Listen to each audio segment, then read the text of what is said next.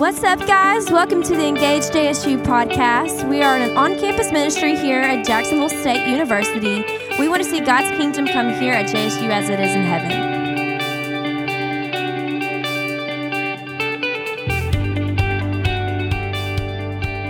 You guys got your Bibles? You can open those up to Mark chapter 2. That's where we're going to be tonight, is in Mark chapter 2. Man, I appreciate you guys being here. If you don't know me, my name is Jesse. I am the college pastor here, and we are so happy that you decided to spend your Monday night here with us. Um, and so tonight, we are going to continue in our series called Miracle Worker. We've been spending our last couple weeks in this series, and so this is night three. And if you haven't been with us, don't worry, because I'm going to do a quick recap, get you caught up. So, the first night, we looked at Jesus turning water into wine over in John chapter 2. And we talked about this idea that a miracle is when God changes what's unchangeable, or God comes and he redeems a mess. And so we kind of ended that night by talking about how miracles live in too late moments. Right? They happen when the wine has already run out. They happen when Jesus was already in the grave, right? They happen when the person is already born, born blind. So what that means is if we find ourselves in these situations that seem hopeless, that seem like there's just no good way or no way anything good can come of this, then we're in the position where God is going to could show up and do a miracle in that moment. And so last week we talked about how as we live in these too late moments, as we wait for a miracle, what do we do? And we looked at Mark chapter 4 where Jesus calms the storm, and we talk about how because he has peace about your situation, that you can too. And so, as we ask for miracles, we wait to see what God does, we can live with the sense of peace because God is in control and that he cares about us. And then tonight we're going to talk about Mark chapter 2. And there we're really looking at this, this idea that what should we expect? What should we expect in these too late moments when we're wanting a miracle? Is if you don't have your Bibles with us, we got the verses on the screen, so feel free to follow along with us there. But we will be in Mark chapter 2 if you want to open up your Bibles or turn those on.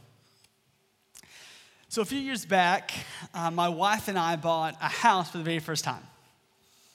And when we did, very shortly, I realized there was something really weird about this house's back door that led to our porch. Something I'd never seen in a house before. Because it was a door where if you locked the handle to go outside, like if you locked the door handle, the outside was locked, but the inside wasn't. I don't know if that makes any sense. Kind of like a hotel room. Is that better? You know, hotel room, how you can get in, you can't get in, but you can leave it. And so I'd never seen that in a house before, where one side is always unlocked and the other side locks based upon you turning the knob.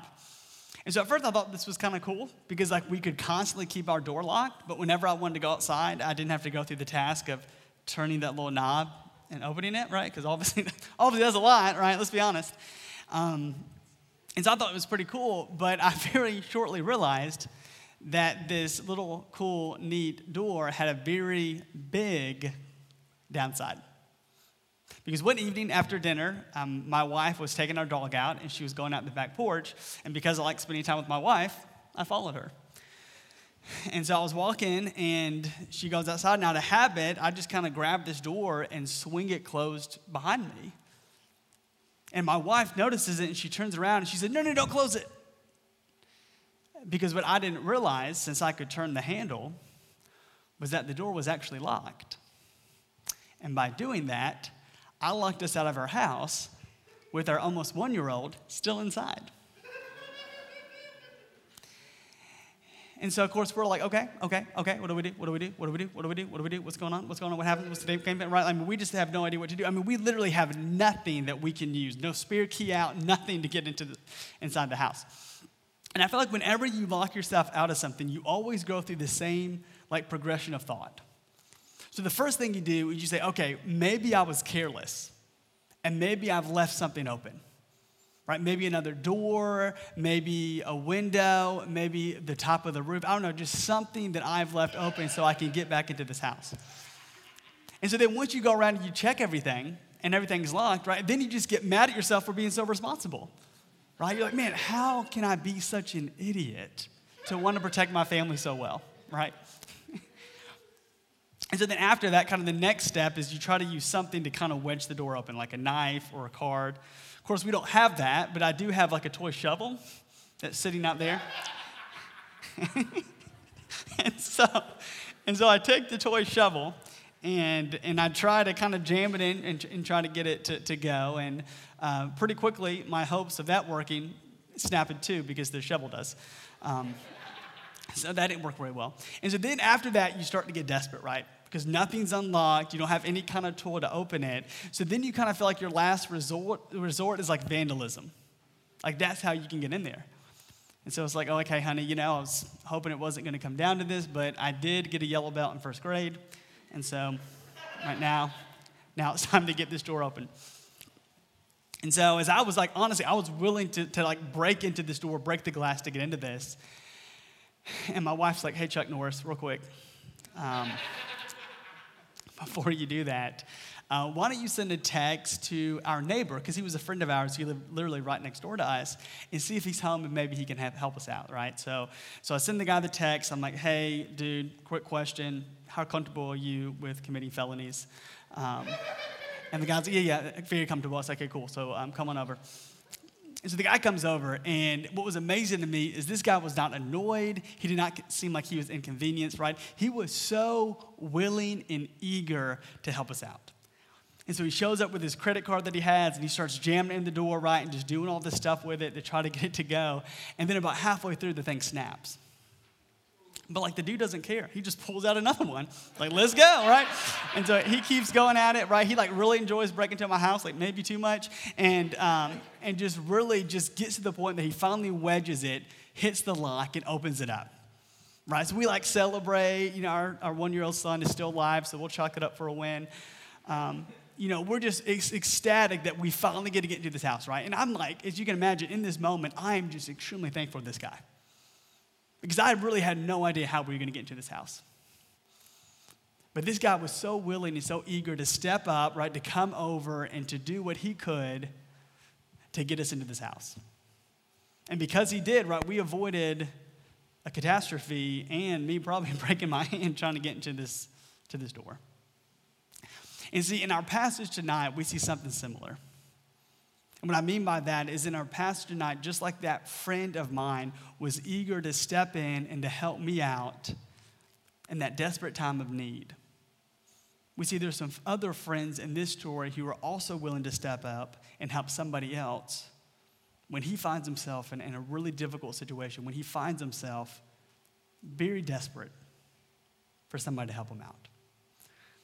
And so we're going to begin reading in Mark chapter 2, and we're going to walk through this and see who this guy is that needs help and what his friends do to help him out. All right, so let's begin reading, beginning with verse 1 of Mark chapter 2. It says, A few days later, when Jesus again entered Capernaum, the people heard that he had come home. They gathered in such large numbers that there was no room left, not even outside the door. And he preached the word to them. Some men came bringing to him a paralyzed man carried by four of them. And so Jesus' popularity obviously is booming, right? That's kind of a really big theme at the beginning of Mark, is that Jesus is really popular. And he's so popular that this house is packed out with people because everybody wants to hear him teach. Everybody wants to be around this guy. And so as Jesus is in there teaching, there's these four guys that show up to the party kind of late.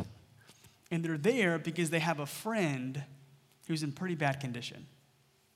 Right? The guy's paralyzed, he can't walk. In fact, because he is being carried by other people and he's not crawling, there's a good chance that this guy could barely even move. So this guy's in a really difficult, messed up, too late situation. But these friends of his, man, they've heard about what this guy Jesus can do, right? They've heard about the miracles that he's performed. And so they're just hoping that they can bring their friend to him, that Jesus once again can do a miracle to help this guy out. But when they get there, there's a problem, right? Right? There's no way that they can get this guy to Jesus. And so what they decide to do is to get creative. Because this is what we see in verse 4. It says, since they could not get to him, to Jesus, because of the crowd, they made an opening in the roof above Jesus by digging through it and then lowered the mat the man was lying on. I mean, think about how crazy this plan is. I mean, how, how ridiculous this plan probably sounded, and then the fact that they implemented it right. And the reason that they could do this was because houses back then either had a stair or a ladder that led up to the roof. Is where people would often go to sleep at night if it was really hot, or maybe put out some laundry for it to dry. And so these guys take advantage of that, and so they carry their friend up there. They get on top of this roof, and then somehow and in some way, they start destroying it. And they manage to dig a, dig enough, a big enough hole in this roof that they can take this full grown man and they can lower him down to Jesus to get him right in front of the person that they want him to be in front of. I mean, this plan that these guys do, these four guys do, show how desperate and relentless they are to get this guy who's paralyzed in front of Jesus. I mean, they are not letting anything get in their way. Because these guys know that this is it. These guys know that this is their only chance to allow their friend to have a normal life. Because they know that this condition, this disability that this guy has, has taken everything from him. And we know that because actually the Greek word for mat in this verse means a poor person's bed or mattress. So this guy doesn't have anything. This guy has nothing. This disease, this, this being paralyzed has taken everything from him. And so his friends know, they know that this is their only chance because they are tired of seeing this guy suffer. Man, it bothers them so much that day after day, probably even year after year, they've seen this guy and the pain that he's been in. And now they care so much about him. They love this guy so much that they're willing to do literally anything, even committing vandalism to somebody's home, to get this guy in front of Jesus. And we, we, we know how these people feel, don't we? We can totally relate to this. Because we also know what it's like to see somebody we love that's in a really bad situation. And we know what it's like to see that person suffering and how much it hurts us to see this person hurting so badly. Like when a disease brings our grandmother so much pain because her body is just deteriorating because of it. Or the time in our life that we see our parents depressed because they lost a job, a dream job, and they know that it's no way they're going to get it back or when a family member or a friend is grieving. Because even though they've tried and they've tried and they've tried, they can't get pregnant. And we've all been in situations like that before. And when we are, we do exactly what these guys do in the story. We go to Jesus. Right? We come to him in this too late moment because we want him to do something. And every time that we do this, there's always something specific that we need him to do. Always something specific that we need him to do in this situation, whether that's cure cancer, whether that's give our parent the job back, whether that's allow this couple to get pregnant right. There's always something specific that we need Jesus to do in that moment. Just like the guys here in this story. Because the reason they're going to all this trouble, the reason they've spent all this time, the reason that they've dug this giant hole in a roof is because they need Jesus to do a miracle. They need Jesus to heal their friend. And so, as they finally get this guy in front of Jesus, he decides to throw a complete curveball. Because this is what we see in verse 5. When Jesus saw their faith, he said to the paralyzed man, Son, your sins are forgiven. Just think about the scene and what's happening here. Right, there's a giant hole in the roof because these guys have destroyed it, right? They've managed to find a rope to get this guy, and he is sitting there right in front of Jesus. And the eyes of all these people in this packed out house are looking right at him. And as Jesus turns and looks at this guy lying there, everybody in the room is on the edge of their seat because they're watching, because they're expecting Jesus to heal this person who obviously needs it. But Jesus doesn't.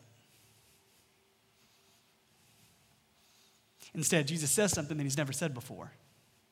Jesus does something that nobody in the room saw coming. He tells this man that he, Jesus, has forgiven his sins. A statement that is so offensive, a statement that is so surprising that it sets off some very important people in the room. Because this is what verse 6 says. It says, Now some of the teachers of the law were sitting there thinking to themselves, Why does this fellow talk like that? He is blaspheming. Who can forgive sins but God alone? And so when Jesus says this, there's these religious elite people of this day here in this room, known as the scribes. And they cannot believe what just happened. Because as they sit there, they were expecting Jesus to heal this guy. But instead of doing that, Jesus does something and claims to do something that only God can do. And so, if these guys were expecting Jesus to do a miracle, but didn't like what they saw, then there's a good chance that the four friends who brought this paralyzed guy there felt the same way. Or at the very least, they were confused or just disappointed, right?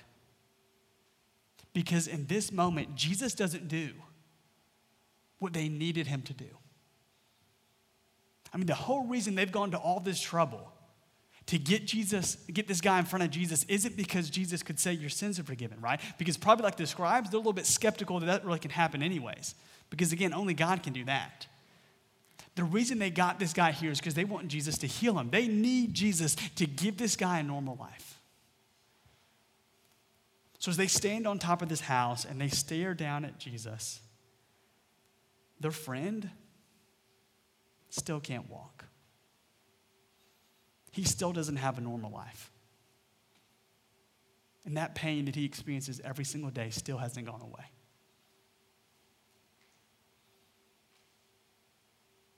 And so, as they stand there expecting Jesus to do something, he chooses to do something else instead. And so, what these guys were looking for in this too late moment isn't what they got. What these guys were looking for in the midst of what was happening to their friend isn't what they were hoping to see. So here's the thing. Because everybody in this room was so focused on what Jesus was saying, they all missed what Jesus was actually doing.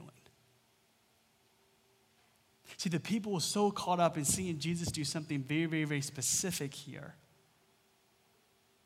that they don't realize what Jesus does in this moment was a miracle.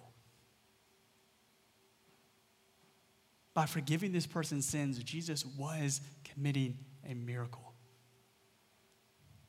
And see, so often we make the same mistake, right? Because when we come to God, we have a very specific request. When we come to God, there's a very specific thing that we want Him to do in this difficult situation, right? But so often, God doesn't do what we want Him to do. So often, He does something instead that is confusing, or for honest, is just straight up disappointing. Right? The cancer gets worse, the child never comes, and that job goes to somebody else. So many times, what we need Jesus to do, what we want Jesus to do in that moment, he doesn't do. But see, just like this story, when this happens, Jesus might be doing something else. A miracle might be taking place somewhere else, but we just don't realize it. Right? Jesus might be doing something in the midst of this situation. We just can't see it. Just like these people couldn't see it. And see, because of that, in our lives, miracles are often missed. Miracles are often missed in our lives. They happen, we just don't realize they do. They take place, but we're looking somewhere else. And see, the reason that we often miss miracles is because in our life, we often confuse needs and wants. I heard somebody say that one time, and it has stuck with me ever since because it's so true. We confuse needs and wants. Because when we really want something badly to happen, we really want something to happen in our life, we get to the point that we start to realize, or start to think rather, that this has to happen right? We need this to happen. And so, so often we go to God in the midst of a too late moment, in the midst of a situation where our friend is hurting and something is taking place, and we go to Him, we feel like we need Him to do what we want Him to do in this situation, that we need Him to answer our prayer if this situation is going to get better. But that's not true. Because God knows what this person needs so much better than we do. And so we might really want this to happen to them, right? We might, or they might even really want this to happen to themselves, but they don't really need it. But see, so often we confuse needs and wants. And so the guys in this story, right, when they brought their friend before Jesus, they really wanted him to be healed. But what this guy actually needed was for Jesus to forgive his sins. And Jesus knew this. But like them, so often we get so caught up in that very specific thing that we want to happen that we miss what Jesus is doing somewhere else. And so, as this room in this story is filled with people who are appalled or discouraged or disappointed or even confused, Jesus decides to use this as an opportunity to show everybody what they just missed. Because this is what he says in the next verses. It says, immediately Jesus knew his, in his spirit that this was what they were thinking in their hearts. And he said to them, Why are you thinking these things? He says, Which is easier? To say to this paralyzed man, Your sins are forgiven, or to say, Get up, take your mat, and walk. So, what's easier? What's easier to say? Your sins are forgiven, right? Because there's no way to prove whether or not that actually happens, right? There's no way to prove when somebody says that that it really took place. So that's why it's easier to say. And see, Jesus knows that, that's the point. It's a spiritual statement. And so, because of that, Jesus perfectly sets up what he's about to say next. Because in verse 10, look at what he says. But I want you to know, but I want you to know that the Son of Man has authority on earth to forgive sins. So he said to the man, I tell you, get up, take your mat, and go home. And he got up, took his mat, and walked out in full view of all of them.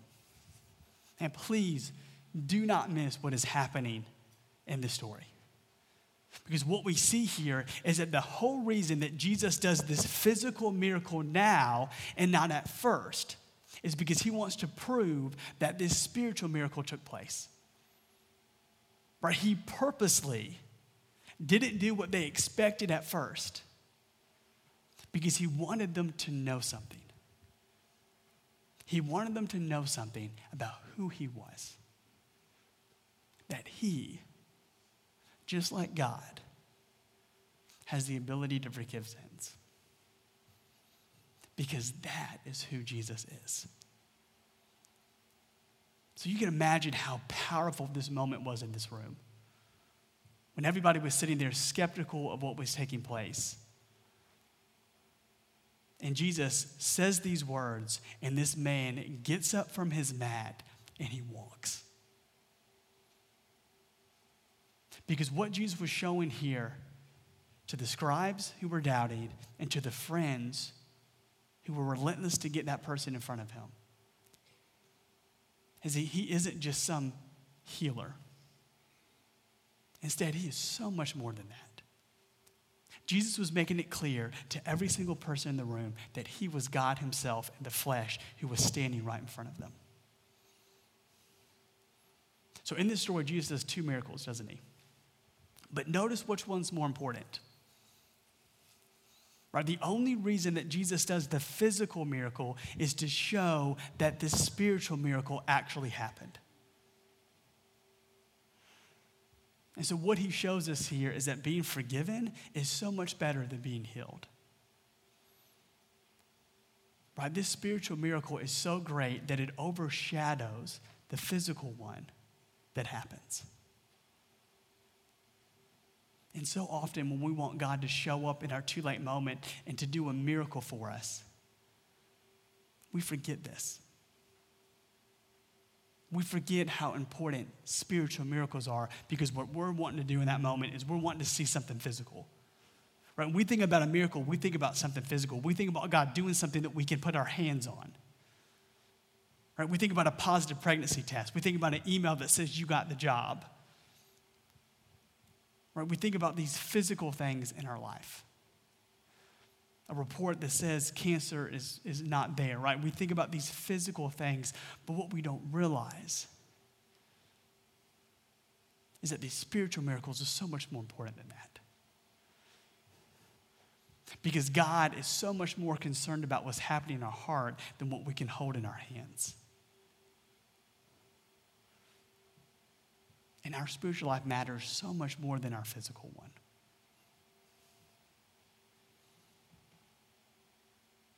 And so, what that means is that for that person that you care about, that person that you see suffering and it breaks your heart, what that means is that there could be a miracle in the making in that person's life, but you just can't see it. Because it's not physical, it's spiritual. And the fact is, so many of us in this room have already experienced a miracle in our lives, but we missed it because we're so focused on miracles being physical instead of being spiritual. Because some of you in this room, after years and years of either physical or emotional abuse, after years of living a miserable life. You find yourself at the point that you don't understand why and you can't really explain it, but the thought of that person used to disgust you, but now it hasn't. Now it doesn't. And you can't really explain why. But all you know is after so many years of pain and heartache, you've, gotten, you've gotten to the point in your life that you now have forgiven that person. And now you can find yourself loving them even though you used to hate them. it's because God showed up in the middle of that mess, and in His goodness and His grace, He redeemed it. That's a miracle. For some of you in this room, your life was defined by what kind of drugs you did or what kind of drugs you sold. And when your life got bad enough, you got to the point that you realized the only thing that you could do was to end it. But then you found Jesus. And you went from hating everything to loving everyone. And there is literally no logical explanation to explain how that type of change would happen in your life because God showed up and He changed what was unchangeable. That's a miracle. And for so many of other of us in this room, right, for so much of our life, we were running away from God. We wanted nothing to do with him. We were sprinting in the opposite direction because a church burned us or a person that we couldn't stand pressured us or whatever was going on in our life. We wanted nothing to do with him and we were going as fast as we could in the other direction. But in that moment, God still pursued us and he still loved us. And because of that, a miracle happened. Because when he finally called us and he finally embraced us, the same words that he said to the man in this story are the same words that he spoke into our life when he said, Child, your sins are forgiven.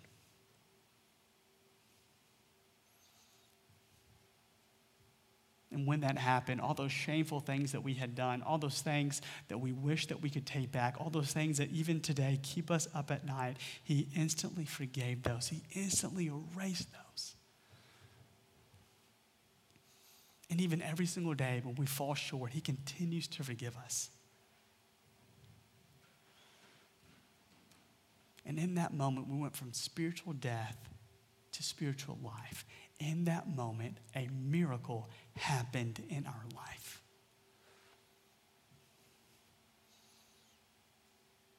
So, what that means for us right now is in the midst of whatever situation you find yourself in, whatever person you find yourself praying for, right? Even if you can't see what God is doing, that doesn't mean He's not doing something. Because there could be a miracle in the making happening in that person's life, but you just can't see it. There could be a miracle in the making that's happening in your life, but you just can't see it yet. And so don't get so caught up on asking God for specific things. Don't get caught up on feeling like God has to, that God needs to do one thing to make this situation better. Because what we want to happen might not be what God needs to happen. So instead, look around, see what God is doing, and try to find out what He's up to. Because maybe, like in this story, God will do that physical miracle that you're asking Him to do. Or, also like this story, maybe He'll do something spiritual that's even greater. But either way, He's doing something because He wants to teach all of us something in our too late moment. And that's that He is God and that we're not. And He is working everything out for our good and for His glory, no matter what. And so, what that means for you is that you keep praying for that friend. What that means for you is that you keep asking God for that miracle. But when you do, be patient, be open, be ready for what God might do that you don't expect. And whatever you do as you wait, don't miss it. Right? Don't get so caught up on that one thing that you want that you don't see what God is doing. Don't be like the people in this story. Don't put miracles in a box because that's not where they belong. Don't put miracles in a box. And tonight, that's my challenge to you. My challenge for you as you wait to see what God does. Don't put a miracle in a box. Don't think that He has to do one thing, that He needs to do one thing, when God can do so many other things to work in that person's life to make them look more like Jesus. Because that's what God is doing in the midst of all of our lives. God does miracles because He wants to point us to Himself. He wants to show us that He deeply cares about us. He wants to show us that all those longings that we have, the reason that we feel empty inside is only something that He can feel. And He wants to show us that His love is better than life itself. So don't put miracles in a box. Instead, realize that even if you can't see it, God is still working in the midst of whatever you find yourself going through. So trust that. Be patient with that. And let's worship God because He is a miracle worker. Let's pray. Father, thank you so much that this passage teaches us that you don't always do what we want, but you always do what we need. And so, my prayer tonight, God, my hope tonight is that we would come before you with all of our messes, God. We would come before you with all of our difficult situations, that would come before you with all of our too late moments where we feel like that hope is gone and we feel like we don't know, know what's going on and that we're angry and upset and confused and disappointed because we felt like you should have done one thing, but for some reason you've done something else. My prayer, God, is that we would bring all of those before you and that we would say the phrase, God, that even if we can't see it, we know that you're working. Because you are so more, so much more concerned with our hearts than you are with what we have.